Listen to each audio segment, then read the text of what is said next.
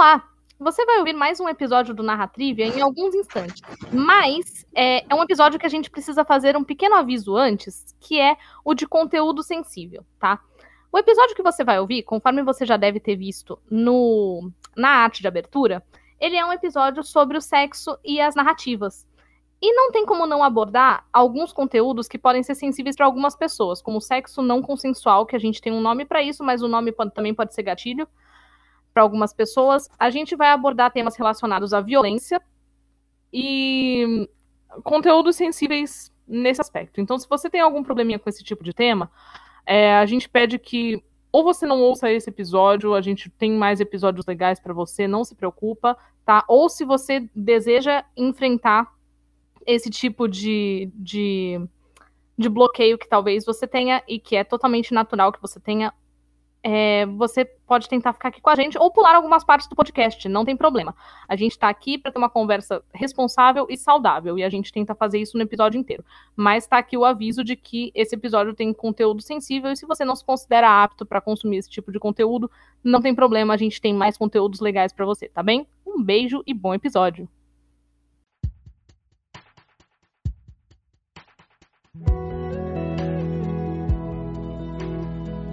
Bom dia, boa tarde, boa noite. Estamos começando mais um episódio do Narra Trivia, seu podcast semanal sobre cultura pop, narrativas, personagens e essa coisa toda que a gente gosta de conversar porque a gente é meio nerd, mas é nerd consciente. Eu sou a Nívia Alonso, com o arroba Ruiva Underline em comum em todas as redes sociais que tenham arroba, e eu tô aqui com o Alan. Arroba Alan Katselides no Twitter apenas, por enquanto. Aleluia! É, vai, vai uma rede social de cada vez. É que nem entrar na água gelada, né? Exato. Primeiro eu coloco o dedinho, Entendi. ver como é que tá a água, e aí depois a gente mergulha. Esse negócio de colocar o dedinho me lembra o tema do episódio de hoje. Meu Deus, Nívia. Quem já acompanha sabe que a gente não presta, a gente não vale R$1,99, mas a gente tem a consciência, assim, na hora de discutir os temas. A gente tenta manter a sensatez um pouco. um pouco. Temos discernimento. Não é, menino? Palavra. Eu gosto, eu gosto, porque tem um S depois um C, né? Discernimento. Sim. Eu acho é, muito bonito isso. É que nem consciência. Sim. Aliás, esse, esse comentário sobre as letras me lembra aquela citação incrível de tinha orgias de latim e era virgem de mulheres. Era eu, Caralho, até pouco tempo atrás. De onde é essa frase? Eu acho que é Machado de Assis. Eu, eu nunca tenho certeza porque eu confundo vários nomes de, de, ator, de autores brasileiros, é um problema que uhum. eu tenho. Mas eu acho que é Machado de Assis. Sei. Ah, eu não sei, eu parei de acompanhar no terceiro álbum dele. tipo, a banda ficou fraca. que incrível. Mas assim, eu, eu, sou muito boa de citação, mas péssima para colocar o, os autores, né? Incrível. Sim. Bom, mas é isso, né? A consciência, discernimento da orgia do latim. É, a gente chega no, no episódio de hoje, que você já viu aí na capa do episódio, né? Um episódio sobre a função dos atos sexuais durante uma narrativa. É um tema delicado, e a gente vai discutir também se, se até onde erotismo é arte, se pornô é arte, se não é, eu creio que é, mas enfim, a gente já vai entrar nisso no, no episódio. É, qual a função, a função narrativa de uma cena de sexo, que é uma cena de sexo bem construída, enfim, a gente vai entrar em todos esses temas. Ou a gente vai penetrar nesses temas, né? Vocês que Nossa. sabem. Esse já tá impossível. Toda hora vai ter uma. A metralhadora dessa porcaria. Se preparem. É um episódio que eu não gostaria que a minha mãe ouvisse. Alan, você tem alguma consideração inicial antes de começar o episódio? Tenho. Eu queria dizer que foi muito divertido estudar sobre esse episódio. Foi, né? Foi. Bacana. Foi um tema muito excitante. Vou, não, mas eu vou deixar para contar durante o cast que teve cenas que eu conferi com a minha família, inclusive. Mas, rapaz! Pois é. Que, que eu, eu, dei o azar. Dei azar não, né? Porque é, é, muito bom Game of Thrones, mas eu tô revendo e agora acompanhado dos meus pais para eles Puta, passarem gente, por essa experiência. A gente vai ter que falar daquela cena do, do Mindinho ensinando a Ross a fazer sexo no sul. Exatamente. Exatamente. Não, então, vamos guardar aí pro cast, porque eu tenho muitos comentários sobre essa cena.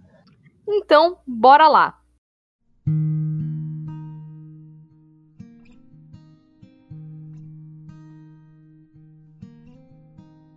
Era uma vez duas ou mais pessoas que realmente acharam que o coleguinha era digno de, de toque.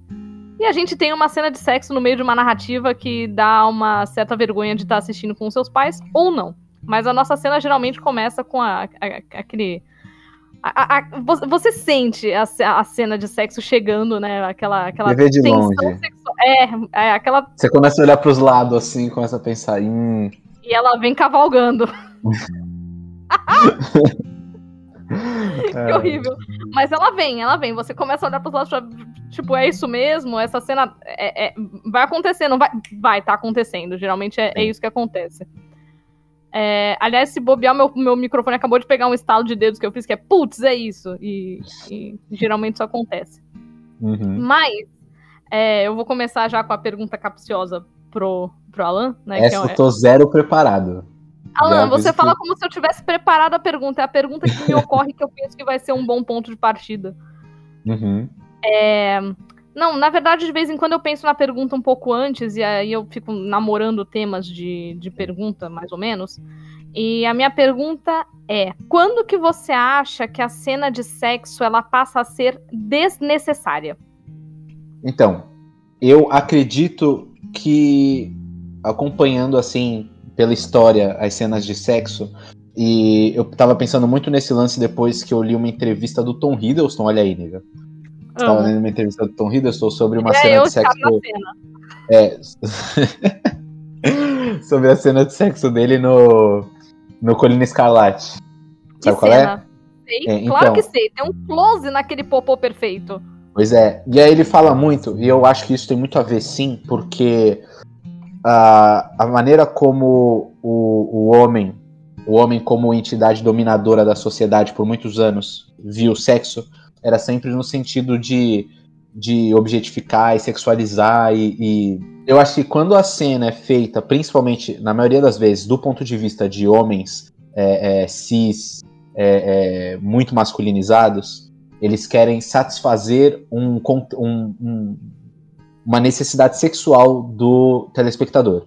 A okay. partir desse momento, a cena passa, para mim, a ser desnecessária, porque quando eu assisto um filme, a minha intenção não é ficar excitado, não é me satisfazer com cenas de sexo, o que acontece muito, por exemplo, em, em comédias besterol, né? Uhum. Cenas de sexo em comédia besterol sempre são do ponto de vista é, é tipo assim, qual o nome? American Pie, vai, que é a, a mãe das comédias besterol, né? Nossa, sim.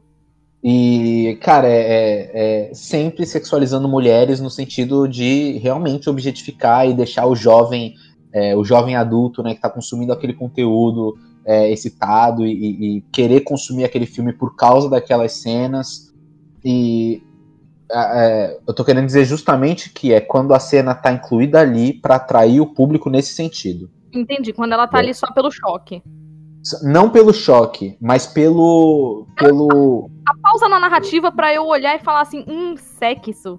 Exato. É uhum. isso. É a piada. É a piada. Não, não é a piada de pinto, porque também existe a piada de pinto, né? É, a mas... piada de pinto. Dependendo da piada de pinto, eu acho que ela é boa. Dependendo. Porque eu vou te falar que aquele diálogo em Game of Thrones, ele foi muito criticado, esse diálogo, mas eu acho ele, ele, ele importante. Eu, eu, vou discordar da maioria nesse caso. Uhum. Que é um diálogo entre o Tyrion e o Bron, eu acho, ou o Tyrion e o, e o. E o Jaime, eu não tenho certeza, que eles começam a falar sobre a importância do pinto em relação a, a, a governar. Tu lembra de um diálogo desse? Ele, ele, ele já era depois que Game of Thrones virou uma fanfic. Ele começa a falar sobre. É, eu acho que eles já estavam discutindo sobre Jon Snow, Daenerys, Jon Snow, Daenerys, Jon Snow, Daenerys. E aí o Tyrion fala que ele tem é, essa coisa que ela não tem, que é um pinto. Sim. E aí ele fala sobre quantas pessoas estão dispostas a seguir pintos. Sim. E uma galera criticou muito esse diálogo porque falava assim: ah, o Tyrion era um personagem tão, é, tão interessante, tão inteligente, não sei o que, não sei o que lá, e ele tá fazendo diálogo sobre pinto. Só que naquele momento me pareceu um diálogo interessante, porque assim, mesmo que ele não tenha sido feito ironicamente, uhum. é, talvez ele tenha sido um diálogo sério, eu encarei ele como um retrato irônico do que a gente não quer na sociedade, que são pessoas seguindo pinto. Sim. É, inclusive, você falando agora, eu, eu acho que eu lembro desse diálogo. mas eu não lembro claramente dele. Mas você me falando, me lembrou muito a cena que a gente já ia falar sobre, Uhum. que é a cena do Mindinho, porque a cena do Mindinho é um grande exemplo. A HBO, ela sempre foi muito criticada pelas cenas de sexo. Uhum. né? Ela sempre foi muito explícita. É. Sim. E realmente, assistindo é, é, as séries da HBO, por vários momentos eu vejo essa identidade do diretor querendo realmente é, sexualizar uma cena, objetificar as mulheres da cena, da, daquele filme ou série, e querendo atrair esse público masculino para. É, é, é como se fosse colocar uma página de Playboy no meio de uma revista de ciência, sabe qual é? Aham, aham. Assim, eu quero que você compre essa revista. Na metade dela tem uma mulher nua com a perna aberta, sabe qual é? No meio, né, assim, da revista. É, Paf. No meio da revista, exato. É, é, é tipo isso, você colocar. Quando a, a, a cena tá muito desprendida da narrativa geral, só Aham. pra satisfazer o público masculino daquela, daquela, né, né, daquele conteúdo. Sim. É, na cena do Mindinho, é uma cena bastante explícita, do jeito que a HBO sabe fazer. Poderia ser menos explícita? Poderia, mas A troco de quê? Ele tava dentro de um bordel. Mas é, é, tem isso, mas é muito interessante porque é um dos diálogos mais importantes do Mindinho naquela cena. É, é. E, e a sensação que você tem quando você assiste um diálogo importantíssimo é, é- é cruzado com uma cena de sexo com, com o áudio completamente explícito. Ele não é nem tão explícito visualmente, mas sonoramente ele é muito explícito, né? E aí você tem aquele áudio juntamente com o Mindinho falando, te, te gera uma sensação de desconforto e te gera uma sensação de, de entender aquele personagem do, do quão longe ele está disposto a ir dentro da moral dele. Exatamente. Essa cena, assim, a gente coloca como, é, como uma coisa levemente distoante por, por causa da, explici da explici- Não consigo. Do, quão, ela- do quanto ela é explícita. Não, vamos conseguir, vamos conseguir. Explicit... Nossa, é muito difícil mesmo. Explicicidade, eu não sei se é, mas a gente coloca essa cena como algo chocante devido ao quanto ela é explícita. E, e, e às vezes isso passa despercebido, e você tocou no, no ponto importante agora, que é ela é uma cena que, apesar das, da- das garotas ali e tal, ela é mais explícita no áudio do que na imagem. Isso é, isso é importante de, de se colocar.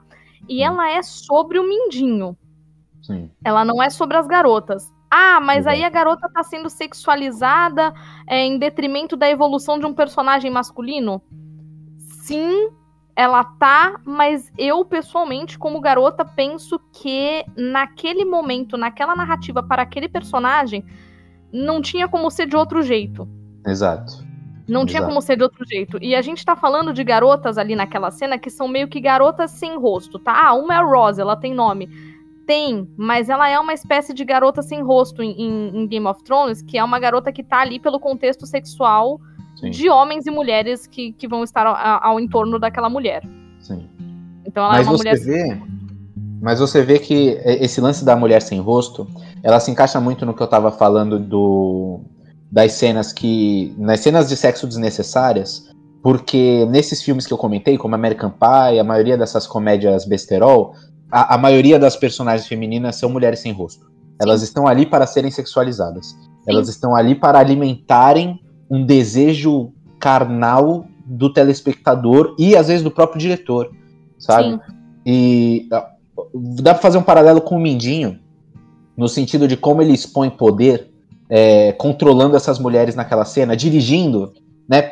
É, dá pra fazer um paralelo. O Mindinho naquela cena é justamente o diretor sexualizando essas mulheres propositalmente, explicando pra elas como elas precisam ser sexualizadas Uhum. pra satisfazer os homens daquele mundo de Westeros, né? E ele fala algo que é muito importante, que é o homem, ele vai se sentir o cara mais foda do mundo quando ele estiver transando com aquela mulher. Ele Uhum. vai achar que o pau dele é o maior, que o. o, o como o é que jeito que, fala? ele faz é o, o jeito melhor. que ele faz é o melhor. É, é, tinha, tinha uma palavra, é o desempenho, que o desempenho dele é o melhor e de que, ele- e de que você vai ficar louca com ele.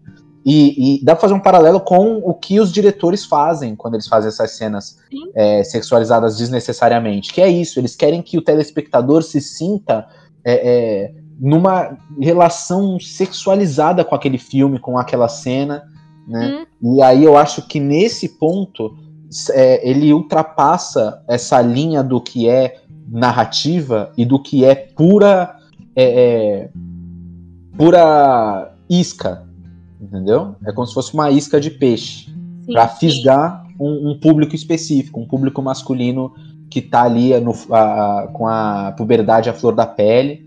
Sim, sabe? sim. Mas é... eu vou te falar uma coisa, um outro detalhe que é o seguinte. Tá, a gente coloca essa cena, é, o, o, desnecessário da cena no fato de que ela tá ali só pelo, pelo deleite do público masculino. Mas e se aquela cena sexual estiver ali pelo deleite do público feminino? Ela é uma, uma, uma libertação? Ela é um, um empoderamento? Com certeza. Inclusive, por isso que eu comentei da entrevista do Tom Hiddleston. Sim. Porque ele comenta que. Agora eu tô, tô em dúvida se foi ele. Não, ele... foi ele mesmo. Que ele falou que a cena foi dirigida para ser uma cena de sexo do ponto de vista dela. É. Não do ponto de vista dele. E a cena, quando você assiste, ela é bem expositiva. Ela não é explícita. Uhum. Acho que ela é expositiva né? Ela não te traz aquele desconforto. É, é, é, é, porque ela consegue te excitar, lógico. É uma cena. O propósito das é, cenas de sexo não deixam de ser esse. Mas acho que existe uma diferença, Sim. né? E eu, como homem, aí já é um pouquinho mais complicado de eu dizer se a cena funcionou é, como uma cena do ponto de vista feminino. Mas... Tá, vamos, vamos, fazer o, vamos fazer o seguinte para para seguir o episódio daqui em diante, hum. Te atenta a funcionamento da, da cena com o gênero que tu te identifica, que é, que é masculino, e eu me atento como, como gênero feminino. Sim. Bora lá? Bora. Pra ti funcionou? Funcionou, tranquilo. Principalmente porque você, você vê o desejo da personagem no personagem do Tom Hiddleston. Hum. E é uma cena muito bonita. Agora eu tô tentando lembrar os, os, os, propósitos dos personagens que faz tempo que eu assisti. Tá, mas eu, lá. Eu, eu vi no cinema. Eu também, eu também. É, e para mim funcionou. Funcionou. Tá? É, tá, então, assim, eu já era apaixonada pelo Tom Hiddleston. Era, mas o, o Loki, é, que era onde eu tava acostumada a vê-lo, uhum ele não. Assim, ele até tem esse apelo sexual e tal, mas ele é um fruto do, do tal do male gaze, né? Do olhar masculino. Sim. Então, é, foi até uma coisa que a gente comentou no, no, episódio dele, eu vou voltar aqui mais tarde. Mas esse personagem, o Thomas Sharp, da Colina Scarlatti, é, apesar do diretor ser um homem, que era o Del Toro, Sim. e eu acho que o Del Toro é muito bom nisso, é, apesar do diretor ser um homem, nessa cena a gente tá tratando um personagem sob o female gaze, que é o olhar feminino. Uhum. Então vamos chamar Sim. pelos nomes em português, olhar feminino e olhar masculino. Não, não, somos gringos. não, Aqui não é bilíngues. Gaze. não, mas vamos lá. Ele tá numa cena sob olhar feminino que funciona muito bem e cujo propósito era justamente, Alan, agora que você falou que não lembra muito bem, era uhum. justamente é, colocar mais um, um, ponto atrativo dessa personagem feminina no personagem dele, porque ele tava ali, spoiler para quem não viu a Colina Escarlate, já devia ter visto, que é maravilhoso esse filme. É, ela tava ali, ela casou com ele porque era parte de um golpe. Era parte de um golpe. Então, é, ele devia ser essa criatura envolvente, ele devia ser essa criatura bonita, né? Só que não muito, porque o lance dele era com a irmã, né? O negócio dele era com a irmã. Só que essa personagem, essa menina, a gente tem um ponto de quebra nessa cena de sexo que é o seguinte: tanto ela tá ali olhando para ele como se ele fosse a coisa mais perfeita do mundo, uhum. como é naquele momento que ele deixa de ter esse lance todo pela irmã e, e, e meio que se apaixona por essa personagem. Sim. Da menina. Então essa é uma cena ah, de. é, é verdade, tinha um, tinha um triângulo amoroso, né? Tinha um uhum. lance dele, pode crer. Sim. E aí, na verdade, não era bem um triângulo amoroso, né? Era uma sinuca de bico amorosa, porque a irmã não gostou muito dessa ideia. Sim. Mas é, é, importante nessa cena que ela seja mais romântica do que erótica. E ela é. Porque esse personagem que é o Thomas, ele tá ali. Ele não tinha que transar com ela ali. Ele não precisava, ele tinha que ser uma figura de apoio e tal, mas ele não precisava transar com ela ali. E ele vai e, e, e, é, e é, envolvente nesse, nesse ponto, e é naquele momento que eles têm essa, essa, essa confiança estabelecida, porque se eu não me engano é uma espécie de, de lua de mel, eu não tenho certeza. E aquela confiança fica estabelecida, tanto que isso é muito importante pra personagem é, pra protagonista mais tarde, perceba que eu lembro o nome do Thomas Sharp e não lembro o nome da, da protagonista. Olha só o meu nível. Uhum. Isso é importante para ela mais tarde, porque quando ela descobre que ele tinha o rolê com a irmã, ela se sente altamente traída, com razão. Sim. Mas ela se sente altamente traída a ponto de, tipo, aquilo ser outra ruptura. Primeiro ela tem esse momento de enlace e depois um momento de ruptura. Uhum. E eu acho que essa cena é altamente bem executada, mesmo não tendo um diálogo que ocorra durante ela, né, com, que é o que acontece na, na cena do Mindinho, não Sim. tem um diálogo ali, não tem exatamente uma percepção de, de um detalhe, tipo assim, ela não reparou que ele tem uma, uma cicatriz ou que ele tem uma marca, não, não, não teve um rolê desse. Ela Sim. é o sexo pelo sexo no sentido de juntar os personagens, e eu acho ela muito bem executada. Sim, sim. Exato. Assim, o, o sexo. Tem uma, tem uma entrevista do Pedro Cardoso que ele toma um posicionamento de rejeitar completamente cenas de sexo na mídia, né? Ele fala uhum. que é extremamente desconfortável. Ele tem uma frase que ele diz que é: pô, eu tô sentado ali com a minha família, e aí começa uma, uma cena X e, e tal. É, eu acho que o sexo ele existe, né? Na, na, vida. E as pessoas têm muito esse tabu. Ó, tá ouvindo? Tá ouvindo, Nívia? O barulho do, do, do, tabu quebrando. Mas... não foi esse som, eu pensando que era o gato. É. Mas é, como o sexo faz parte da nossa realidade, ele tem que ser retratado, sabe? Porque ele, ele é uma, uma, uma constante, em, principalmente em relacionamentos, né? E diz muito sobre as pessoas, como elas lidam com o sexo. O, o sexo é uma parada muito importante na, na existência humana, é, tanto por prazer como para reprodução. E, e a gente tem que pensar que a maneira como as pessoas veem sexo diz muito sobre a índole delas, sobre o caráter, é, é, sobre respeito. E é importante que a gente retrate a, a, a, caraca, a personalidade dos nossos personagens, dos na personagens dos filmes, né, nas cenas de sexo, porque diz muito sobre eles. Diz Sim. muito sobre o que eles pensam uns dos outros também. Né? Dependendo. Aliás, pode falar. Desculpa, termina, termina. Não, não, pode, pode falar, pode falar.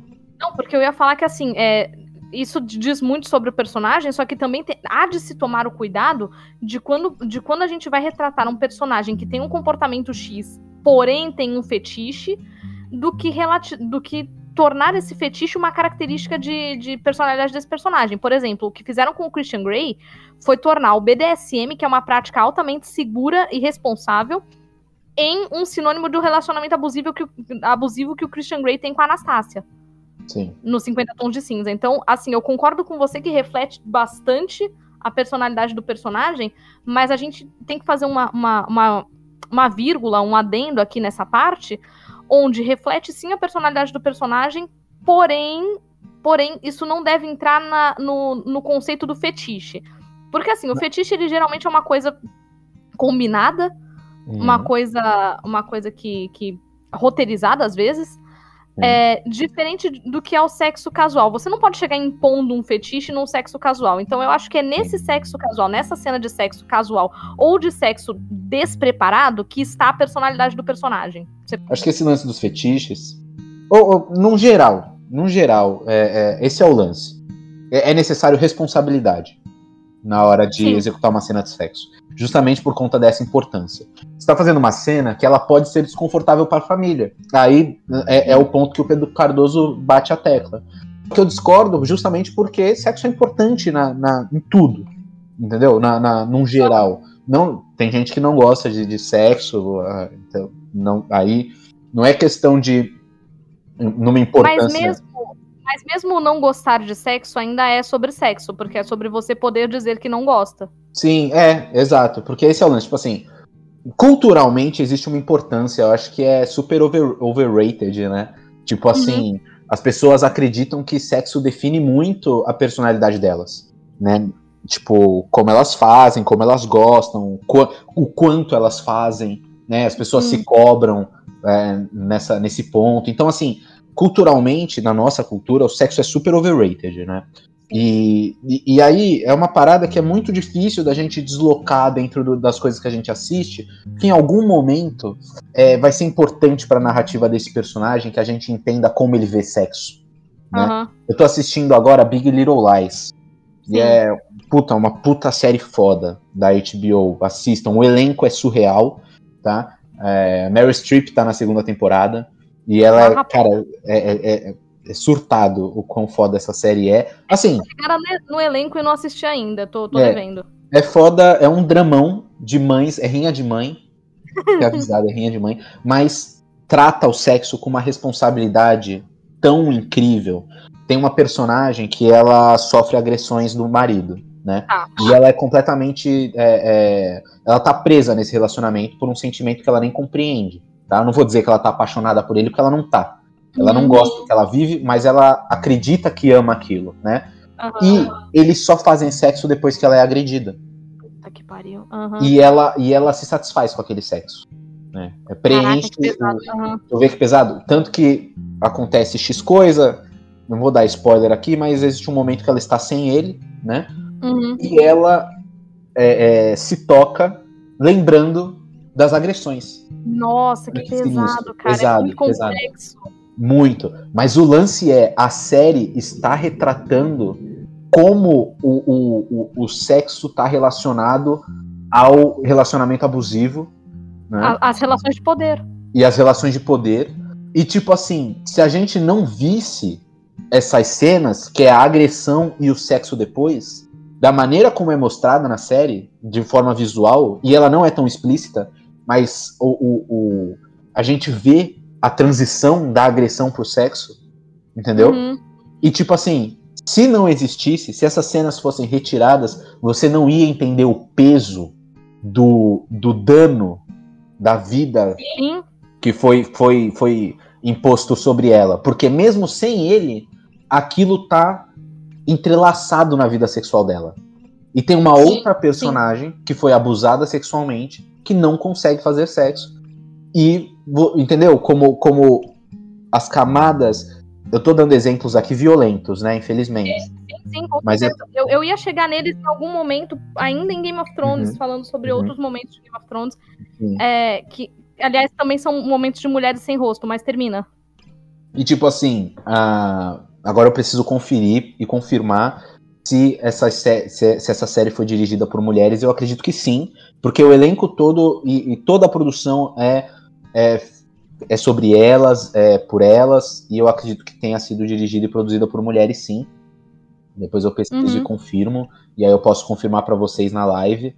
Mas uh, outra coisa que é muito importante destacar nesse sentido de responsabilidade é que você tem cenas violentas é, que tá, retratam violência e retratam sexo, mas elas são feitas com muita responsabilidade, porque o fetiche do estupro também existe muito uhum. nos filmes e nas séries.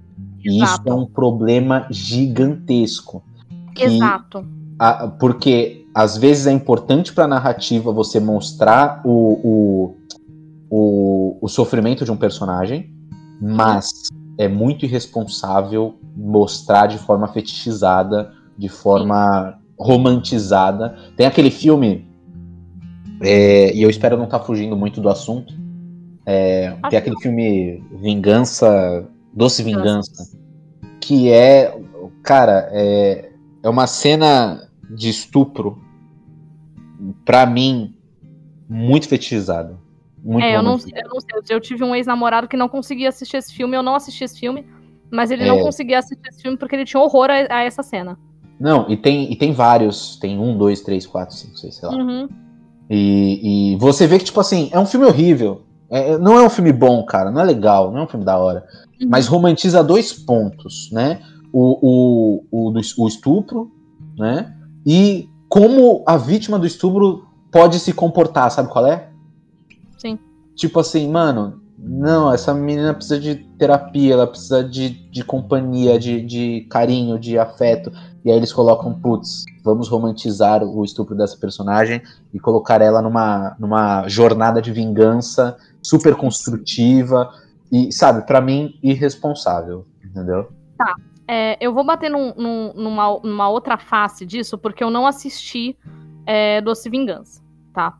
Mas eu sei que tem uma, uma ilustradora na internet, eu não vou lembrar o nome dela, e eu também não queria. É... é talvez, talvez não seja. Bom, a arte dela é sobre isso, tá? Mas tem essa ilustradora na internet, eu não consigo lembrar o nome dela de jeito nenhum.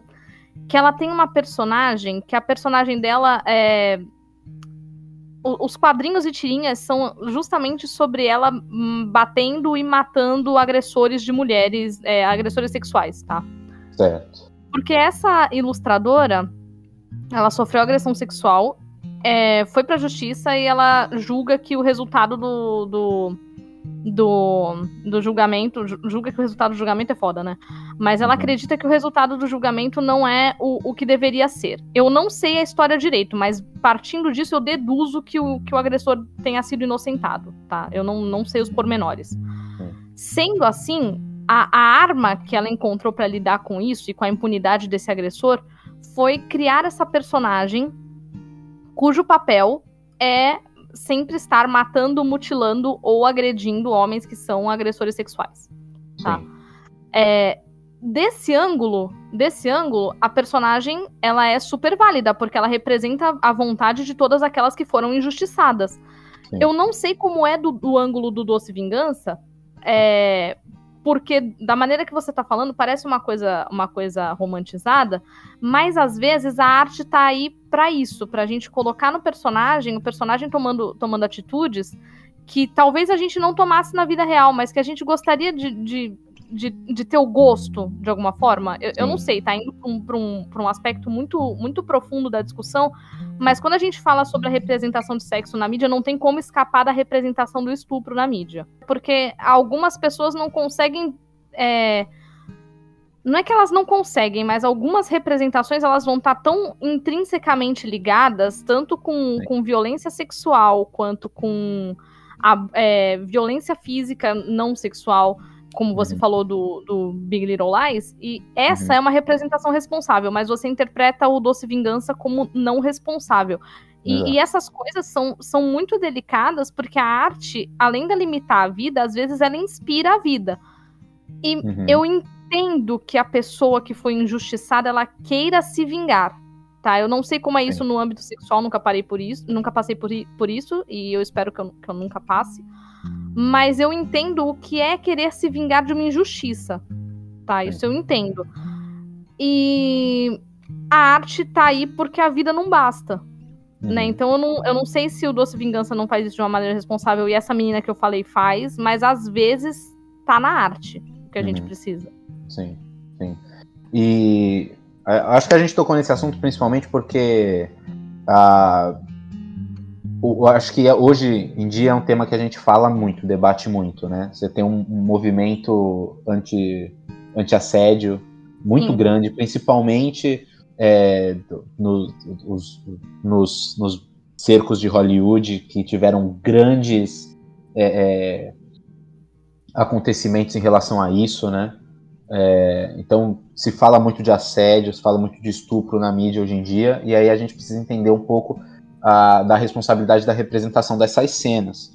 E isso vai de encontro com o que eu estava falando lá no começo, que é essas cenas são importantes para a gente entender a personalidade e os, os, as escolhas e os porquês dos personagens. Sim. Né?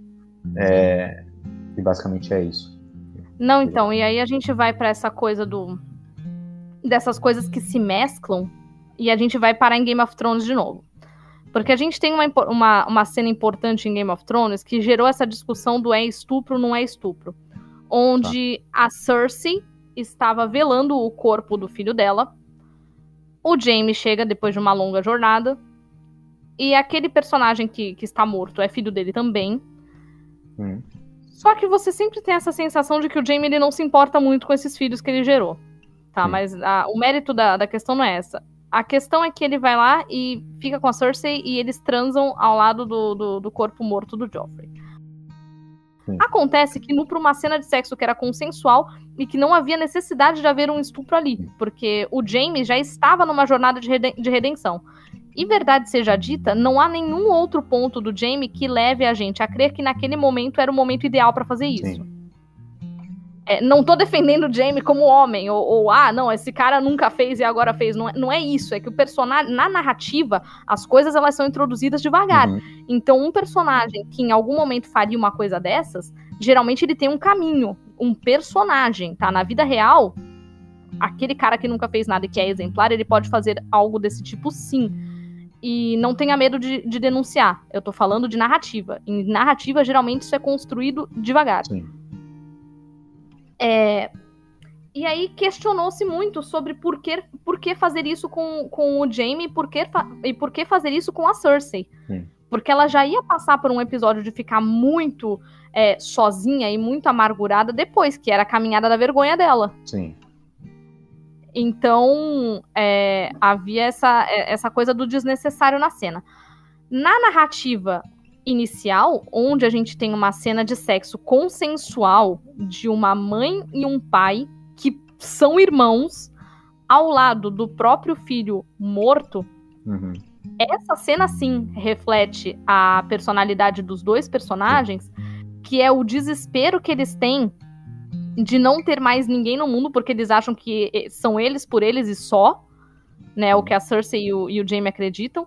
Eles acham que são só um pelo outro e naquele momento que o filho de um deles morre, aliás, per perdão, que um filho deles morre, é, é um momento onde eles, onde eles se reencontram e, e, e o um mundo que, que se exploda. O um mundo que se exploda é o momento em que eu preciso estar com essa pessoa. E isso mostra o desespero dos dois de ficar sozinho. Eu acho que essa cena, no original dela, ela descreve muito melhor a personalidade deles do que a adaptação que foi feita. Sim. E principalmente essa é, é, é, fala muito sobre esse desprendimento do, do resto do mundo mesmo, eles por eles, e a, essa necessidade de carinho e afeto que eles só saceiam com eles. Sim, né? exatamente. Então, e eles, na, eu, pelo que eu lembro, eles ficaram muito tempo distantes, sem saber se eles estavam vivos, né, durante um período que o Jamie foi capturado, né? Sim. É, foi da então, primeira até a quarta temporada, eu acho. Isso. Então, no livro, realmente é uma cena que faz muito sentido e é importante. Pode ser um pouquinho bizarro, mas já é bizarro, é que são dois irmãos é, tendo é, relações sexuais. É, e não sei se compreensível pela época e pela. É, as casas tinham esse lance de manter a pureza e aí eles. Ela, inclusive, na primeira temporada, a Cersei bate nessa tecla, né? Tinha, ah, os Targaryen faziam, a gente pode fazer também. Então, beleza. Mais, mais bizarro ainda deles estarem fazendo isso do lado do filho morto, e tem esse desconforto, mas é justamente esse o lance. Tipo assim, mesmo com todos esses desconfortos ao redor, eles ainda fazem aquilo. Isso só mostra a necessidade que eles têm um do outro de preencher esse vazio de, de carinho e afeto que eles só preenchem com eles mesmos. A série fez, no, na minha opinião, um serviço à, à personalidade dos dois personagens. Né? E foi meio que a partir daí que a gente começou a perceber que eles estavam querendo fugir em alguns pontos dos livros para criar uma personalidade única para a série e foi onde eu acho que eles erraram, né? Mas é um exemplo de responsabilidade, porque você fetichiza o lance do, do, do homem dominar a mulher, né? E que não era necessário, porque ninguém estava dominando ninguém ali, era, eles estavam se entregando um ao outro, né? Sim, e na sim. série foi um homem dominando ela, a Cersei que era uma personagem que estava indo por um caminho de ser super empoderada, sabe? E, e é, e, e, sim, mas, mas dentro do controle dela. É. Tudo sempre é dentro do controle da Cersei. Isso é o que eu acho que é o mais interessante da, da personagem. E aí você desconstrói, você, você destrói. Não, eu não vou nem dizer desconstruir, você destrói não, a personalidade que você estava construindo nessa personagem, vai tudo por água abaixo por conta de uma cena de sexo feita de forma irresponsável. É, e totalmente desnecessária é, desse, desse ponto, desse ponto de, de vista, né? É, e a partir daí a, a série faz um, um, uma, outra, uma outra coisa desnecessária, que é a tornar a Sansa, que também era outra personagem que estava numa ascensão desenfreada, que era se tornar é, esperta, ou se tornar a, grande jogadora de Game of Thrones, transformá-la num joguete do, do Ramsay Bolton, e ela se torna, por por uma cena importantíssima, uma personagem sem rosto que tá ali para dar o choque do, do Theon, que ele deixa de ser o Fedor e volta a ser o Theon de novo, né? Porque aquela Sim. cena de, do estupro da Sansa na, na lua de mel, Sim. ela só existe pro Theon ter o choque de tudo que ele fez e voltar a ser ele mesmo. Ela não Sim. existe porque a Sansa vai usar isso para se vingar. Ela não existe porque a Sansa vai passar por uma por uma gravidez indesejada. Ela não existe para nada. Ela só existe pela evolução do Theon. E isso podia se dar de diversas outras maneiras é, com qualquer um dos irmãos dela. Podia se dar de várias formas, tá? Com a Osha, porque a, o, o, o Ramsay mata a, a Osha um, uhum. um, tempo antes, sabe? E ela podia se dar de, de, várias formas. E olha que eu tô falando de, de usar outra mulher no, na cena. Tu entende o que eu tô sim. falando? Sim, sim. Só que a Osha, ela sempre foi uma personagem que era menosprezada pelos outros, etc e tal. A Sansa tava numa ascensão muito grande, e aí você coloca ela numa posição dessas para lembrar que aquele homem ainda, po ainda pode mais que ela, e essa cena só é importante porque o, o Theon precisa do choque. Sabe? Não, não, não. Apenas não. Uhum. É, então a gente falou aqui de alguns usos irresponsáveis de sexo em cena. Isso sem nem mencionar a primeira cena de sexo da Daenerys com, com o Caldrogo, que no livro, apesar da personagem ter 13 anos, a gente coloca o amadurecimento precoce dos personagens do livro, tá? Porque o Jon Snow tinha 14 e o Robb também tinha 14, também. já tava vivendo a vida sexual dele. A personagem tinha 13 anos, só que a cena descreve um ato sexual é, que ali naquela cena ele é, é consensual, tá? Então Sim. vamos colocar dentro desse cenário. Nunca, na vida real, nunca é consensual é, sexo com pessoas de 13 anos, 14, 15, 16, 17. Aham. Uhum. Sim.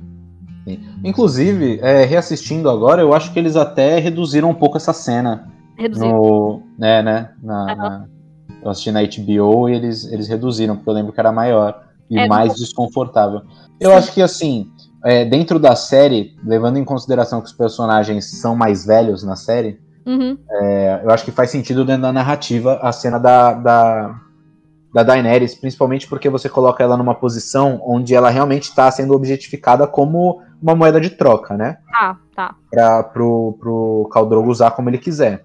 Sim. E... Nesse caso faz, faz sentido com a evolução da personagem. Sim, total. Não é total. sempre, não é sempre que uma cena de sexo como escada evolutiva, que uma, perdão, que uma cena de estupro como escada de evolução de personagem feminino faz sentido, tá? Na maioria das Exato. vezes não faz.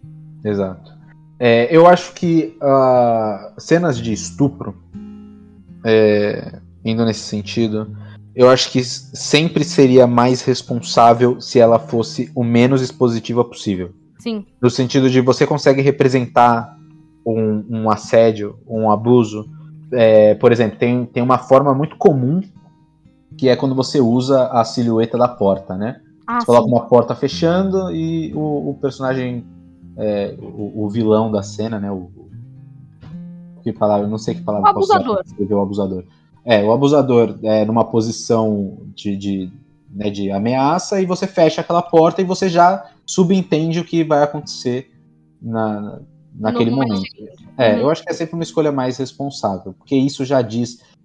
É, é, é aquilo, quando você representa violência e sexo na mesma cena, você sempre tem que tomar muito cuidado. Sim, sim.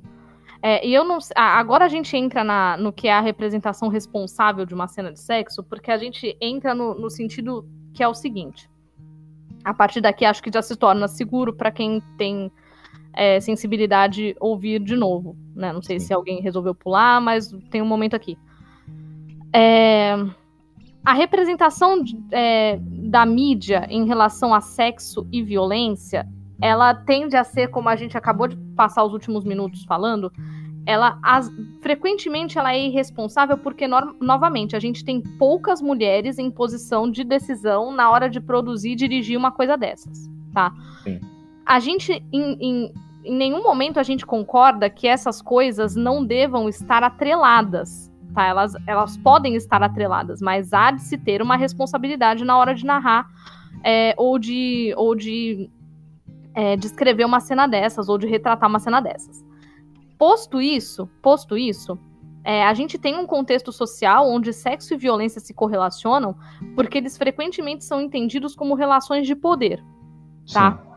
E a partir daqui, eu acho que já é seguro que a gente relate é, de eu te fazer uma segunda pergunta capciosa, que é, Alan, além da, da, da Colina Escarlate, qual outra cena de sexo você se lembra, ou, ou narrativa sexual você se lembra, de ser é, responsável e um exemplo?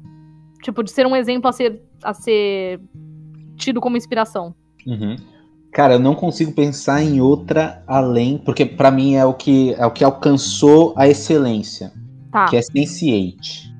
Tá, tá. tá. Sense8 para mim e, e Sense8 é muito interessante e isso vai, eu acho que isso pode até gerar um outro cast, a gente pode até convida, é, convidar alguém para participar, uma pessoa trans, por quê? Porque as irmãs Wachowski são mulheres trans, uhum. né? E é, existe uma diferença muito clara entre a cena de sexo de Matrix e a cena de sexo de Sense8. Uhum. E eu não quero ir muito nessa tecla, como eu falei, acho que a gente pode falar isso em outro cast com uma convidada para entender melhor, porque o lance de se permitir ser sensível pode estar atrelado à, à, à ideia de gênero no, no sentido social, né? Uhum. Se, se, permitir ser sensível. Porque eu acho que as irmãs Wachowski se permitiram ser sensíveis em Sense8 como elas não se permitiram ser é, em, em, em, Matrix quando elas não tinham. É, eu, eu, acredito que elas não se identificavam na época é, como mulheres. É, é... Eu, eu, gostei do ponto que você colocou, porque é, a gente não assume que elas não eram e passaram a ser. A gente assume que elas eram e não os permitiram por causa de socialização, né? O que é outra, Sim, outra luta importante da, da pauta trans. Exato. E por que, que eu acho que Sense8 alcançou excelência? Porque você entende dentro da narrativa da série que são oito personagens que estão conectados entre si. Uhum. E no momento que um personagem se relaciona sexualmente com outro, todos os personagens passam pela mesma sensação. Uhum. E aí rola o. Como é que é do, o termo técnico suruba, né? Já, o termo técnico é suruba. Já diz o, o Max Keller, mas. Uhum. É, sabe, rola lá aquela cena. Inclusive, eu falava muito pra, pra Aline, beijo Aline. Eu falo, uhum. né, Aline, você precisa assistir Sense8, que é incrível. Ela fala, não vou assistir essa série de suruba toda hora. aí eu falo, cara, mas é, é, é muito importante pra narrativa, porque deixa muito claro o quão conectados eles estão. Uhum. A cena, cara, é, é com uma música fantástica, a, a, a, aí no sentido cinematográfico, né? A, a, a montagem, a edição, a, a fotografia, tudo funciona muito bem para te trazer essa sensação de que está tudo acontecendo ao mesmo tempo e está tudo definindo o quão relacionados esses personagens estão. Uhum. Talvez eu tenha ido muito longe, porque é uma, é uma cena de sexo que foge da realidade humana. Talvez. Mas eu acredito que a sensibilidade que, eles, que, que elas trouxeram para essa cena, e tem, tem mais de uma na série, né? Tem algumas cenas de sexo na série. Uhum. É muito delicada. E toda a sexualização dos personagens é, várias vezes eles aparecem nus durante a, a série Sim. e não é uma parada desconfortável sabe? Você tem uma cena de sexo que é muito boa também em Sense8, que é a cena. Eu queria muito lembrar o nome das personagens, mas é, tem um casal é, que é uma mulher trans e uma mulher cis, uhum. né? Inclusive é com a Marta do Doctor Who. Eu queria muito lembrar o nome das personagens, mas que elas estão fazendo sexo e é algo que não é, não é super expositivo, mas ela é muito. Uh... Crua. Não, não, não é nem crua. É tipo assim, eu tô deixando claro o que tá acontecendo, mas ao mesmo tempo eu não estou sendo tão explícito e desconfortável. Ah, tá. Não, porque tem uma Sabe? no primeiro episódio que é, é, entre esse, esse casal, não sei nem se é a mesma cena que você tá falando. Que ela é, é uma. Dildo. Exato, exato. É. Ela é uma cena que ela é, ela é meio crua, tipo assim, é, é, é, o sexo como ele é, sabe? Não é uma coisa glamourizada. É, ela é uma cena de sexo que ela não é hiper glamourizada. Também não é, é. Ela é o sexo como sexo como ele é de verdade. Sim. E aí no final é jogado um, um dildo no, no canto, assim, né, da cena. E olha só como é, como é estranha a, a, a relação que a gente tem com, com sexo nos lugares, né? O Lucas, meu namorado do Estranho Cast, há anos atrás, quando ele viu essa cena, Ele virou pra mim e falou assim: tudo bem, eu tava assistindo a cena tranquilo, só que, tipo assim, precisava dar um close daquele no Dildo. Aí eu fiquei assim, vou assistir a cena, né?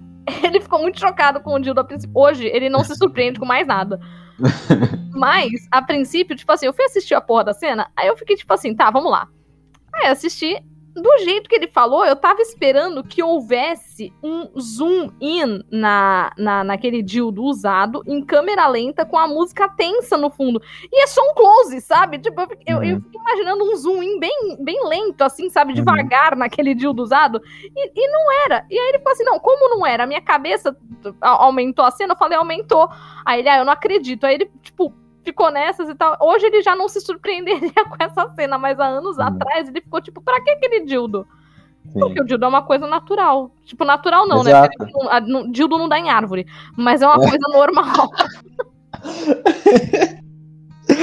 Caralho, mano, imagina. Uma, uma árvore de dildo, né? Ah, tem muita coisa que nasce em árvore que dá pra usar de dildo. Mas, ó, peraí, peraí. Ah, não, um os vegetais saem da terra.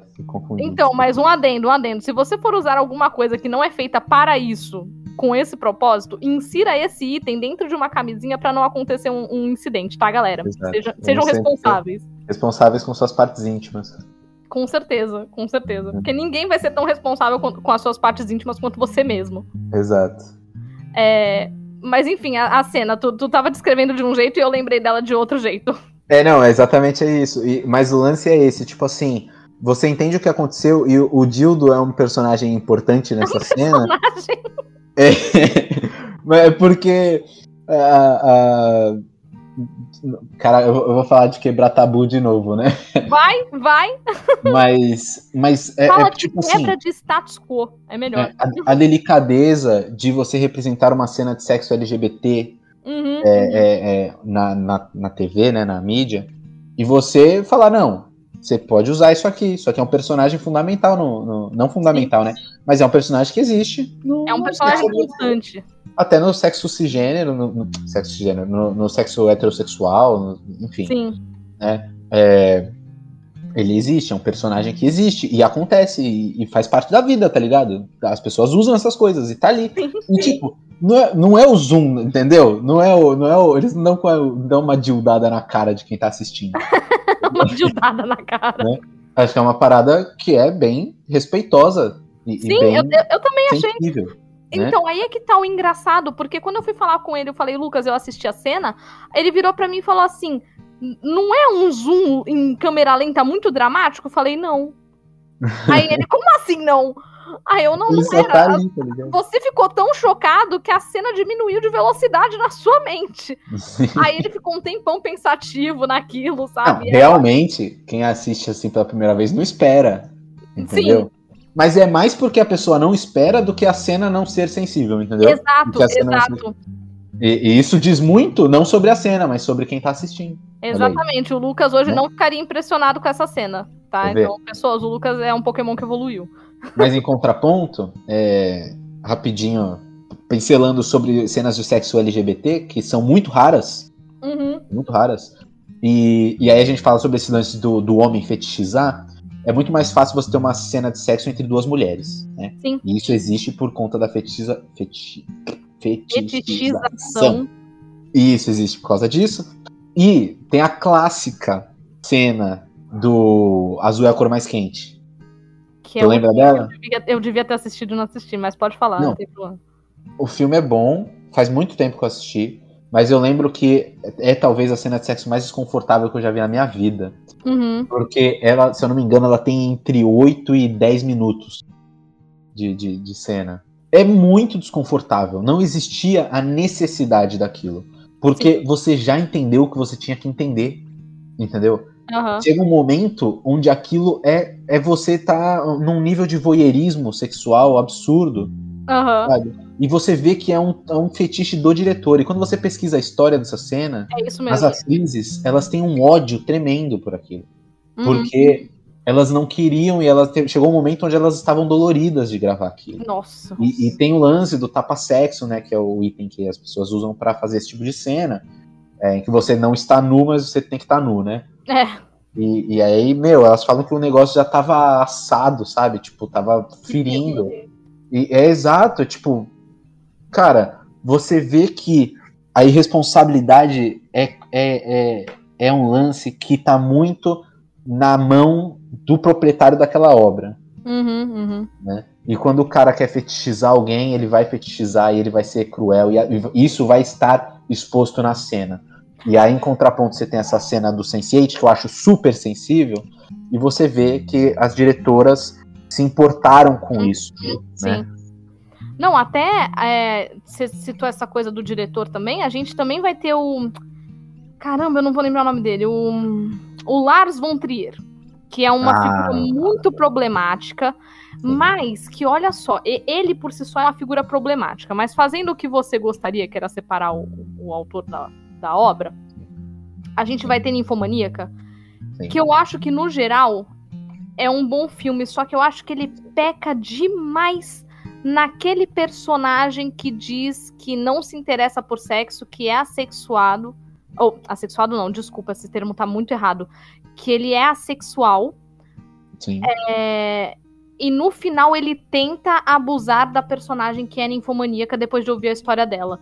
Então, é, eu acho que ele é de uma irresponsabilidade muito grande do, do, do Lars colocar isso, porque da forma que ele coloca, você entende que, ah, então a sexual mesmo meio que não existe, né? É só dar o estímulo Sim. correto. É que nem Sim. aquela coisa, né? Só é lésbica porque não ficou com o cara certo. Sei. É, e eu acho que o Lars von Trier, ele, ele, peca demais aí. E foi, assim, faz muito tempo que eu assisti Ninfomaníaca, mas foi a, a coisa que me chamou a atenção, porque para mim o filme tinha um gosto, ele, ele tinha uma narrativa, ele tinha uma fluidez, e esse personagem tentar fazer isso ao final do filme, ele me dá um, um, um choque, ele me dá uma quebra tão grande do que estava sendo narrado ali, que dói. Chegou a doer, porque eu tava ali já num ponto onde aquele personagem era uma figura confiável já. Sim. E no final do filme ele não era. Sim. E aquilo é, é, é, muito doloroso, sabe? Eu acho que isso diz mais sobre o, Lar, sobre o Lars von Trier do que, o que, ele, do que o que ele quis retratar no filme Ninfomaníaca. Que era Sim. o drama da personagem ninfomaníaca, mas no final, olha só o que, que tá acontecendo. Sim. Sabe? Esse personagem que, em teoria, era sexual e agora não, não, não é mais. Sabe? E, e eu entendo que a pessoa assexual não é que ela despreza sexo de todas as maneiras. Eu entendo isso completamente, tá? Só que não condiz com a postura daquele personagem na cena. Tu entende o que eu quero dizer? Sim, sim. Então, assim, é, é, é só colaborando com o ponto que você colocou, isso diz mais sobre o Lars von Trier do que sobre a história que ele quis contar. Sim. E é, é, é impossível fugir disso. É, é, é, difícil uma pessoa tentar ser quem ela não é. Sim. Né? E isso, isso se reflete na arte. É o que a gente estava falando da J.K. ontem. Ontem. Ontem. ontem foi... Parece que foi ontem. No último episódio, é. Que, tipo assim, às vezes as, as coisas que estão enraizadas na pessoa, elas vão aparecer. Uhum. Entendeu? A pessoa pode tentar esconder, mas vai aparecer, sabe? É, na questão do Lars, eu adoro Ninfomania K1, acho um filme redondinho e ótimo. O 2 eu já não gosto tanto. Uhum. Né? Eu, eu gosto muito da proposta do filme, e eu acho que é um filme muito corajoso e, mas até aí ele partilha da mesma coragem de 50 Tons de Cinza. Sim. E é abismal a diferença de qualidade dos dois filmes. Sim. Né? Mas, mas eu acho interessantíssimo querer falar de sexo na grande mídia. Né? E não é. E aí que tá. Ele não usa. Isso, isso é um fato. Ele não usa o sexo para atrair a, o, o espectador. Ele usa para informar e para é, seguir a narrativa. Uhum. E aí, pontos positivos para Lars von Trier. É, ele tem vários filmes. Maníaca. É, então, aí o 2 perde um pouco. Eu acho que ele não soube concluir bem o que ele estava querendo, né? É, mas aí ele, ele. Putz, eu não sei se ele não soube concluir, eu não, eu não sei se, esse, se ele já tinha esse plano para esse personagem desde o do começo. É, realmente, Ninfomaníaca 2 ele não parece uma continuação do primeiro, ele parece uma coisa, tipo, uma, uma fanfic do primeiro. É, é Mas... fica muito. E também é, é, assim, eu sou uma pessoa muito sensível e o 2 é muito dark, velho. Uhum. O 2 é muito pesado. Esse lance do cara que você comentou, para mim é muito frustrante. Aí eu fico muito puto. Aí, putz, o 2 não gosto. Mas voltando um pouco na questão de cenas de sexo responsáveis, é, é, claro que a gente vai ter uma pequena dificuldade aqui de relatar cenas de sexo que sejam inclusivas é, e representativas e etc. Mas a gente pode tratar de responsabilidade de cenas de sexo muito bem executadas. E eu vou colocar aqui, no mesmo patamar da Colina Escarlate, eu vou Sim. entrar no aspecto da bem execução do Jon Snow com a Daenerys, que é um casal que eu não apoio, que eu não gosto, mas que, ô, ceninha bem feitinha.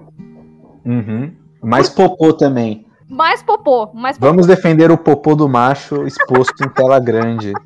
Por favor. Né? Por favor. Eu tava no cinema quando eu vi essa cena. Não, não foi no, no cinema que a gente viu isso, Alan? Então, eu acho que não, viu? Eu acho que Nossa, essa não, não foi no cinema. A minha, a minha, mente aumentou o popô do Jon Snow? É, aumentou o popô do Jon Snow. A gente viu no cinema o episódio que o Mindinho morre. Ai, é verdade. E foi o último da sétima. O final da oitava não rolou no cinema. Ah, não lembro. Ah, ah, não, final da oitava eu vi no, na, naquele bar que a gente vai, Alan. É, no Garga. Exato. Fica a recomendação aí para, para Galera todos. De Santos. Galera de Santos que vier para Santos, Garguinha, melhor bar. e a gente viu lá. Eu fiquei muito chocada com o final da oitava temporada lá. Mas, ô Alan, eu acho que essa cena é no último episódio da sétima. É? É, Eles se encontram já na sétima? É, porque no último episódio da oitava ele mata ela. É verdade, hein? Não, achei que fosse no começo da oitava. Eles podem transar e ele matar ela depois, mas seria de uma é. falta de, de tato muito grande. Sim. Mas, é, foi no final da sétima. Sim. Então, eu não ah, então sei se a minha mente está aumentando o popô do Jon Snow ou não. Sim. Mas, assim, minha, minha salva de palmas pro popô do Jon Snow. Sim.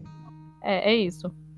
E eu acho que ela é bem executada porque você tem essa personagem que é a Daenerys, que é uma personagem que já galgou a sua, a sua escadaria até a grandiosidade.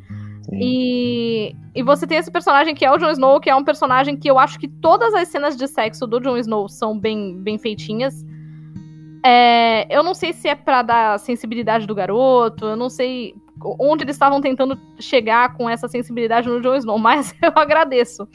Uhum. Porque é, é, uma coisa, é uma coisa bem feita, é uma coisa bem colocada. Aliás, a cena em que ele está com a Ygritte na caverna, ela é uma Também é cena... é muito bem feita. Pois é, a, apesar da falta de banho, ela é uma cena muito expositiva, onde você não estava contando que do nada, do nada, você ia ter uma cena de sexo oral em mulher em Game of Thrones. Do é, nada. Sim. É, e eu acho isso muito, muito sensível na, na, parte de quem. Tá muito sensível, talvez seja um pouco demais, mas eu acho um tanto responsável, né? Porque a gente já tá uhum. tá tão. Ai, ok, essa personagem. A primeira cena do Tyrion é alguém fazendo sexo oral nele, sabe? A gente fica, ah, tá, então é essa vibe do personagem. E em vários outros momentos aparecem cenas de, de, de, sexo oral em homens, mas do nada o Jon Snow. O Jon Snow ele era diferenciado, entendeu? Sim. Por isso que eu me senti tão traída quando ele matou a Daenerys, eu acho. Porque ele, ele já tinha essa, essa postura diferenciada. Uhum. E no final ele, ele foi e matou. A... Foi pro basic. Seguiu, seguiu é, o roteiro, infelizmente. Exato, exato. Eu, acho que, eu acho que foi isso que. Caraca, velho, a minha grande mágoa com o Jon Snow está sexualmente relacionada à maneira como ele, como ele se portava na série. Eu tô muito perplexa. Isa, muito obrigada, minha psicóloga, tá? Um beijo. Que eu já tinha falado pra ela. Uhum. Eu já tinha falado pra ela sobre, sobre esse, essa mágoa que eu tinha do Jon Snow. E ela ficava, nossa, né, que estranho, não sei o que. A gente ficava pensando nessa coisa da mágoa do Jon Snow. E eu nunca ia, que eu ia pensar que isso se relacionava com a maneira como ele como ele se comportava em relação aos outros personagens. Uhum. Mas isso é para você ver como a cena de sexo tá é, intrinsecamente ligada à personalidade do personagem, assim, né? Sim. E é, é o que a gente já estabeleceu. E eu gosto muito da cena do, do, do John com a Daenerys, por mais que eu também ache um absurdo essa união, é, eu gosto como ela é feita, eu gosto como o, o Tyrion vê aquilo como algo negativo pro, pro, pro andamento da, da política da série, né? Sim, eu, eu, não, aliança... eu, vou eu, vou discordar de ti aí. Eu, eu acho que o Tyrion ele, faltou perspectiva. Ele tinha que ver isso como uma coisa positiva. Ah, não deu bom, ele tava certo. Não, não, não, não. Mas eu, eu, eu teria sabido levar isso adiante. Deu bem errado. Ah, vamos. tá, é, mas... você gosta disso. Ah. Sim. É, não, eu gosto de como a cena é feita. Rola o, o lance da porta também, né? Que é ele Rola. olhando pela porta. Tyrion, te entendo, eu faria o mesmo. Ficaria de. horror, Alan! o que assistir uma performance daquela? O, o Jon Snow e Daenerys, acho que eu não vou assistir, porra. Cobrava até ingresso pra assistir. Ai, caralho, Alan! eu quebrei aqui, velho. Cobrava ingresso é foda. Ai, caralho. Bom, vamos falar de outra cena importante também em Game of Thrones, que é o Verme Cinzento com a, com a Miss Sunday. Porque todo mundo Ah, fala, é mas o Verme foda. Cinzento não tem pau. Não É. precisa. Spoiler. Porra, realmente. precisa. A gente tem que agradecer muito Game of Thrones. E, tipo, sabe, essa rejeição por cenas de sexo, ela, ela vem muito desse lance das pessoas acharem que sexo é uma parada muito. Caraca, eu não quero usar tabu, velho. Mas acharem que, sabe, que, mano, o sexo tá aí, ele existe, Sim, sabe? E Eu tinha todo uma mundo. professora, eu tinha uma professora que ela dizia, olha só, sempre que alguém tinha uma dúvida de sexo e alguém né, vinha com essa dúvida dando risadinhas, ela virava e falava assim: Gente, eu não sei por que, que vocês estão desse, desse jeito. Sexo é uma coisa hereditária. Se os seus pais não fizeram, você também não vai fazer. e aí você para pra pensar, não, que realmente, né? Se até os meus pais fizeram e eu quero fazer, realmente é uma coisa que tá aí no cotidiano. Sim. Sim. E a cena da, da Missandei é muito boa, porque. Cara, tem. Puta! Lembrei de uma cena de sexo maravilhosa. Hum, Mas, mas é, focando rapidinho nessa da Miss Sunday, é, é uma cena relativamente inclusiva, porque você tem um. um- eu não, quero chamar ele de eunuco, mas ele é um eunuco? Ele é um eunuco. Assim, ele não é, É. um eunuco no sentido, no sentido de. de. Fugiu. É, ter o papel de, de eunuco, como se ele fosse um, um- sacerdote. né? É, mas ele é um castrado. Castrado, sim. E, e é muito bom você ver que, sabe, a série se importou em mostrar que, cara, é, é, o sexo vai muito além de penetração, vai muito além de. E tá, o sexo está mais relacionado ao lance de, de, de, de relacionamentos entre personagens e de, no caso dos dois, de paixão, de amor. É, tem casos de ser somente carnal, tem várias cenas com o Tyrion que é só isso, né? É, mas eu gosto quando ele, ele se desprende do, do padrão de sexo homem-mulher e bora e penetração e coloca. Você pode reparar, cara, a maioria das cenas de sexo padrão é sempre a mulher de quatro, o cara atrás, faz aquelas caretas e nossa, muito bem dirigido essa cena, hein? Parabéns. Sabe, é, putz. E, e eu, eu, eu bato palma pra Game of Thrones nesse sentido de. a- as primeiras temporadas elas são mais explícitas. Eu acho que eles souberam escutar é, do público de que eles estavam indo um pouquinho longe, sabe? sim. E, e aí eles souberam dar uma freada e colocar cenas que realmente eram importantes para a narrativa da história. Sim, à exceção dessas duas que a gente citou, né? Da, da Cersei e da Sansa. Então, mas é a da Cersei é a quarta temporada, né? E a da É, Sansa quarta é É. quinta Sexta, ou quarta. Quinta, É é, sexta, quinta ou né? sexta, é um negócio assim.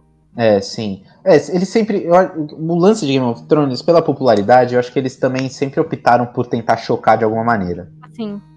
E o estupro da Sansa realmente deu um- deu o que falar na época e, Sim, E não, da, e não do jeito bom. e não do jeito bom, exato. Mas é aí que tá, acho que eles souberam ouvir, tanto que a cena da Daenerys é depois, a cena da Missandei é depois, Uhum. né? É, O Tyrion só se relaciona depois. A Shay é a última que ele se relaciona, né? É, mas é, isso é, ela, eles terminam na quarta temporada. Tem uma cena de sexo entre a. A, Brienne, a Brianna Ah, a Brienne e o Jaime. e o Jaime, né? verdade. É verdade. É, ela também é, Também é muito executada. boa, muito bem Não é feita. marcante, não é marcante, mas ela é bem Não, mas executada. é bem, bem executada.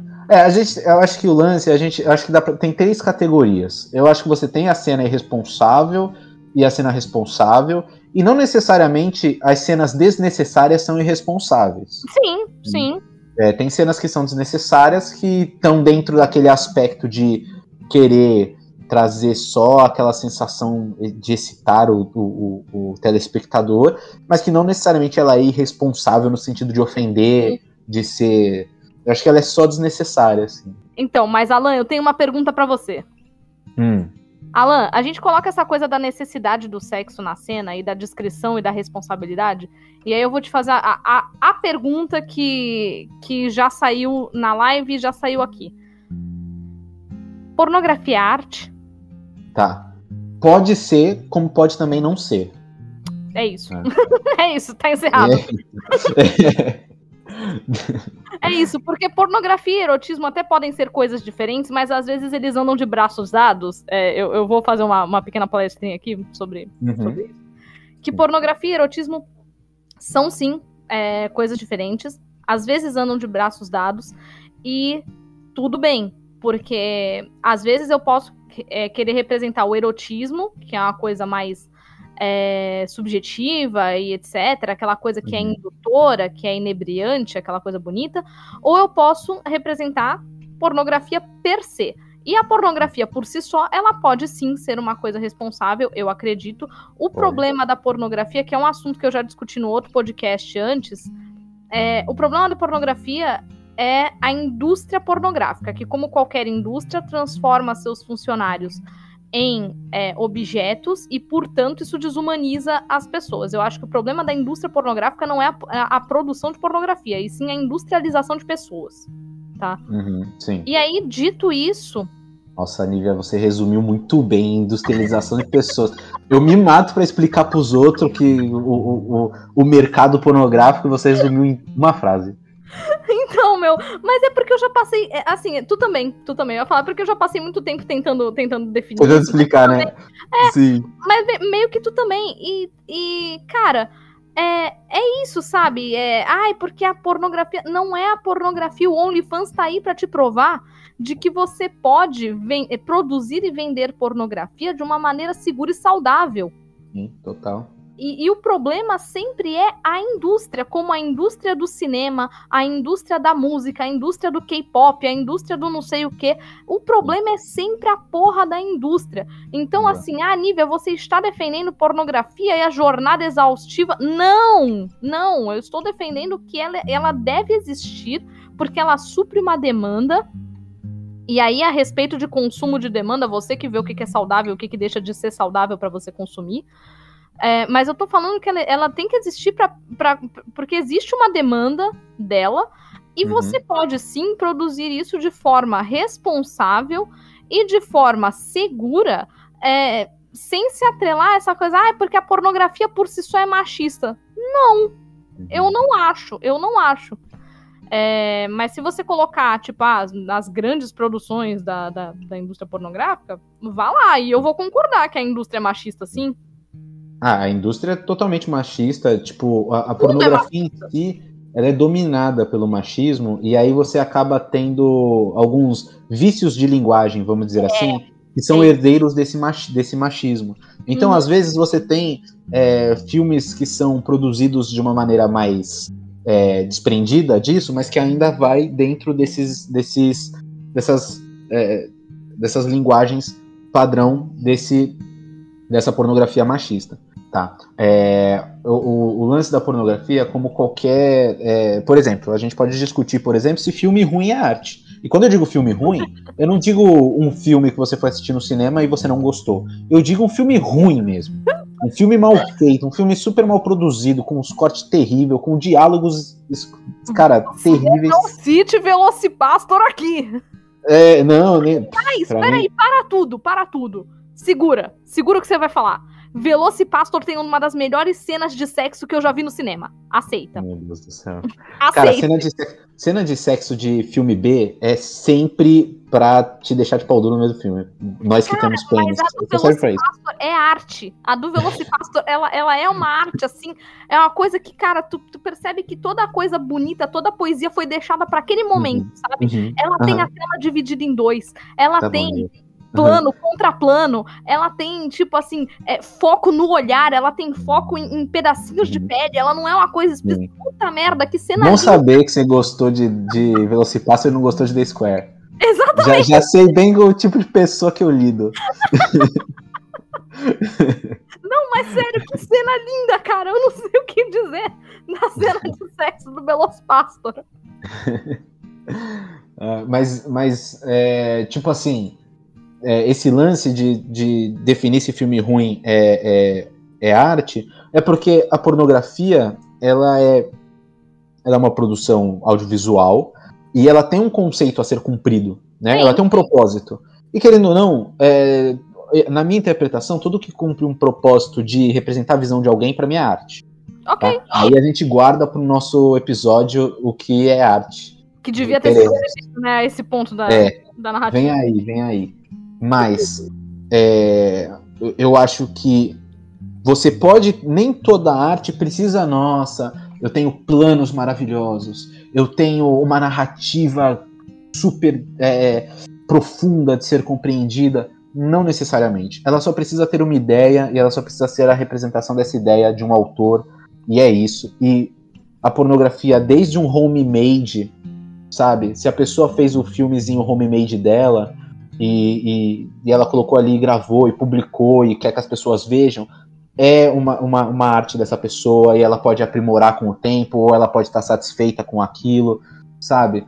É, Aí você pode me perguntar assim, ah, mas o vídeo que um cara gravou de, no celular, transando no banheiro de uma festa, pode ser arte? Cara, depende do propósito do cara, depende de como você vê. Às vezes aquilo pode nem ser pornografia, pode ser simplesmente é, sexo explícito que a pessoa gravou, né? E aí já vai para outro patamar. Mas. Mas é, também pode ser arte. Também pode ser, ah, exato. Tu, cara, no episódio que a gente vai falar sobre arte, a gente vai acabar falando disso também. Mas eu acho que quando a gente entra nessa tecla de se pornografia é arte ou não, tem um filme que é um dos filmes, assim, eu amo esse filme de paixão, esse filme mexe comigo em todas as, as, as categorias emocionais possíveis é, quando se trata em relacionamento, e que é Love 3D, que é do Gaspar Noé. Ok. E esse filme foi considerado um filme pornográfico. Por quê? Porque ele é muito explícito, ele é muito expositivo, tá? Ele tem cenas longas de sexo e ele cumpre um propósito que para mim é fantástico, que é você é, trabalhar o relacionamento de duas pessoas muito tóxicas, tá? Uhum. É, e você retratar onde surgiu o amor dessas pessoas e a importância do sexo nesse amor e a importância do sexo nesse desamor, tá? E eu acho que Love é maravilhoso. E Love faz uma parada, Nívia. Tu tá preparada? Vai tá? Que é uma cena. É, é 3D o filme, tá? Uhum. E lembra aquela notícia que a mulher que engravidou? Sei. então, é porque é uma cena 3D de uma ejaculação é, é, é, plano, plano frontal, assim, sabe? Nossa, você vê, você vê o produto vindo. Ok. Você, você vê os, os viajantes, os, os... Ok, ok. É, é ousado, é ousado. É ousado pra caramba, mas assim, cumpre um propósito, sabe? E aí você tem que assistir o filme pra entender. E eu recomendo muito que as pessoas assistam esse filme, é um filme maravilhoso. E, okay, e é uma okay, obra de arte. Você tá é obra, entendendo. É, e é uma obra de arte, dentro dos, dos padrões de arte, sabe? Uhum. É, é, é, plano, fotografia, montagem, é, é sabe? Tudo, o, to, todo o clima do filme é, tá dentro dessa arte e foi considerado pornografia. E aí você pode pegar uma pornografia que é a, a, aquela super mal iluminado, com, ah. com aquela atuação super travada, uhum. entendeu? Que é, é, sei lá, pega um roteiro bem tosco de, de entregador de pizza, sabe? Sim, e sim. tá dentro, sabe? Tá dentro, tá cumprindo um, um propósito. Alguém escreveu, alguém teve essa visão e beleza, sabe? Sim, sim a gente tá aqui falando e tal. O sexo per se, a gente concluiu que ele é arte, é legal, que ele pode contribuir para uma narrativa, isso é muito bom. E não necessariamente precisa ter um diálogo para que ele contribua para uma narrativa. Ele pode estar simplesmente retratando personagens, certo? Uhum. É, a gente falou sobre algumas cenas que a gente considera boas de, de sexo, e a gente falou sobre o mau uso do sexo na narrativa. Alan, eu não sei se precisa de segunda parte. Tu acha Já que... quer finalizar? Eu acho que dá, porque assim, apesar da gente ter muita coisa para acrescentar, eu Sim. acho que a gente vai acabar dando uma chovida no molhado, porque a gente já foi nos principais já temas. O que, que tu acha? Eu acho ótimo, acho que a gente já a gente deixa essa brecha pra live, pra galera trazer esses, esses conteúdos que a gente pode debater mais. Uhum. E tá ótimo, beleza. Acho que a gente fechou com um grande estilo discutindo aí se pornografia é arte ou não. Então vamos lá, rapidinho.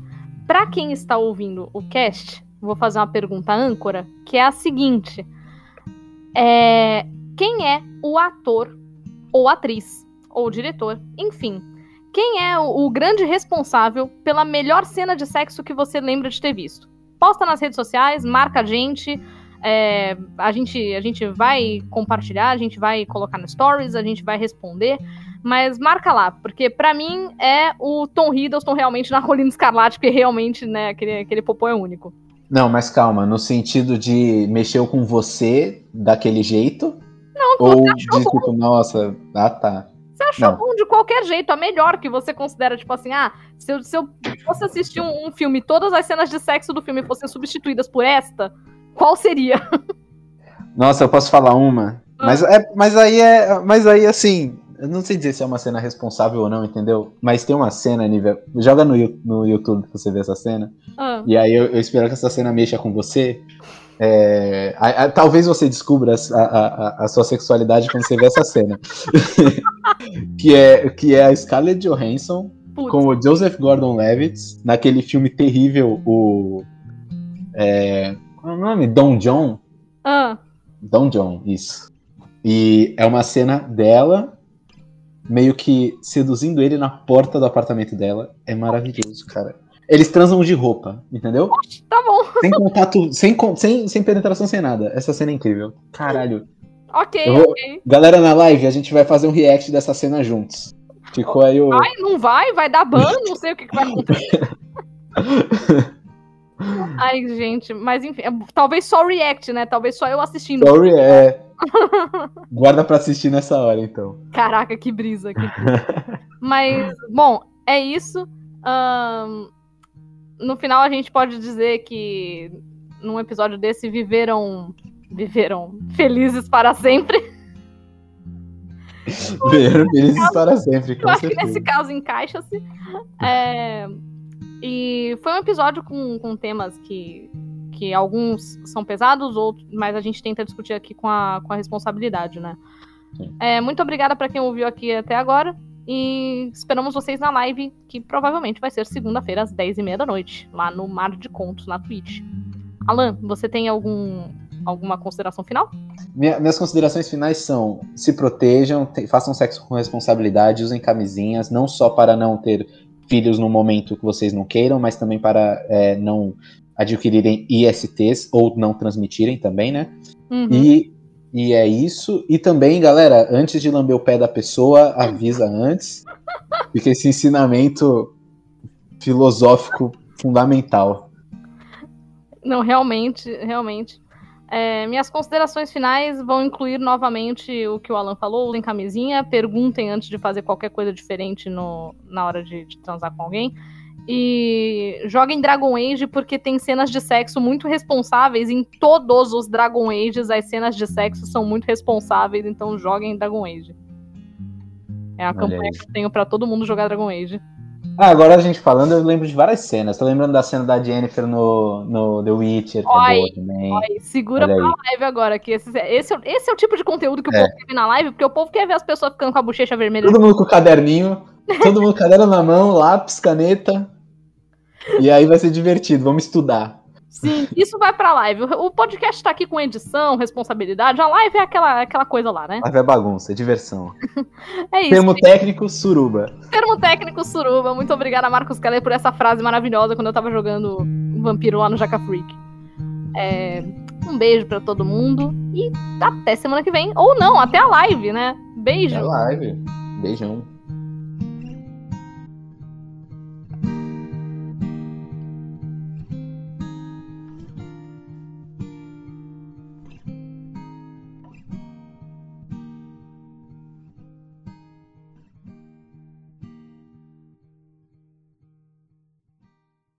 Tipo assim, o meu pé é bonitinho, tá? Eu, eu, eu odeio pés, mas eu tenho o reconhecimento de que o meu pé é bonitinho.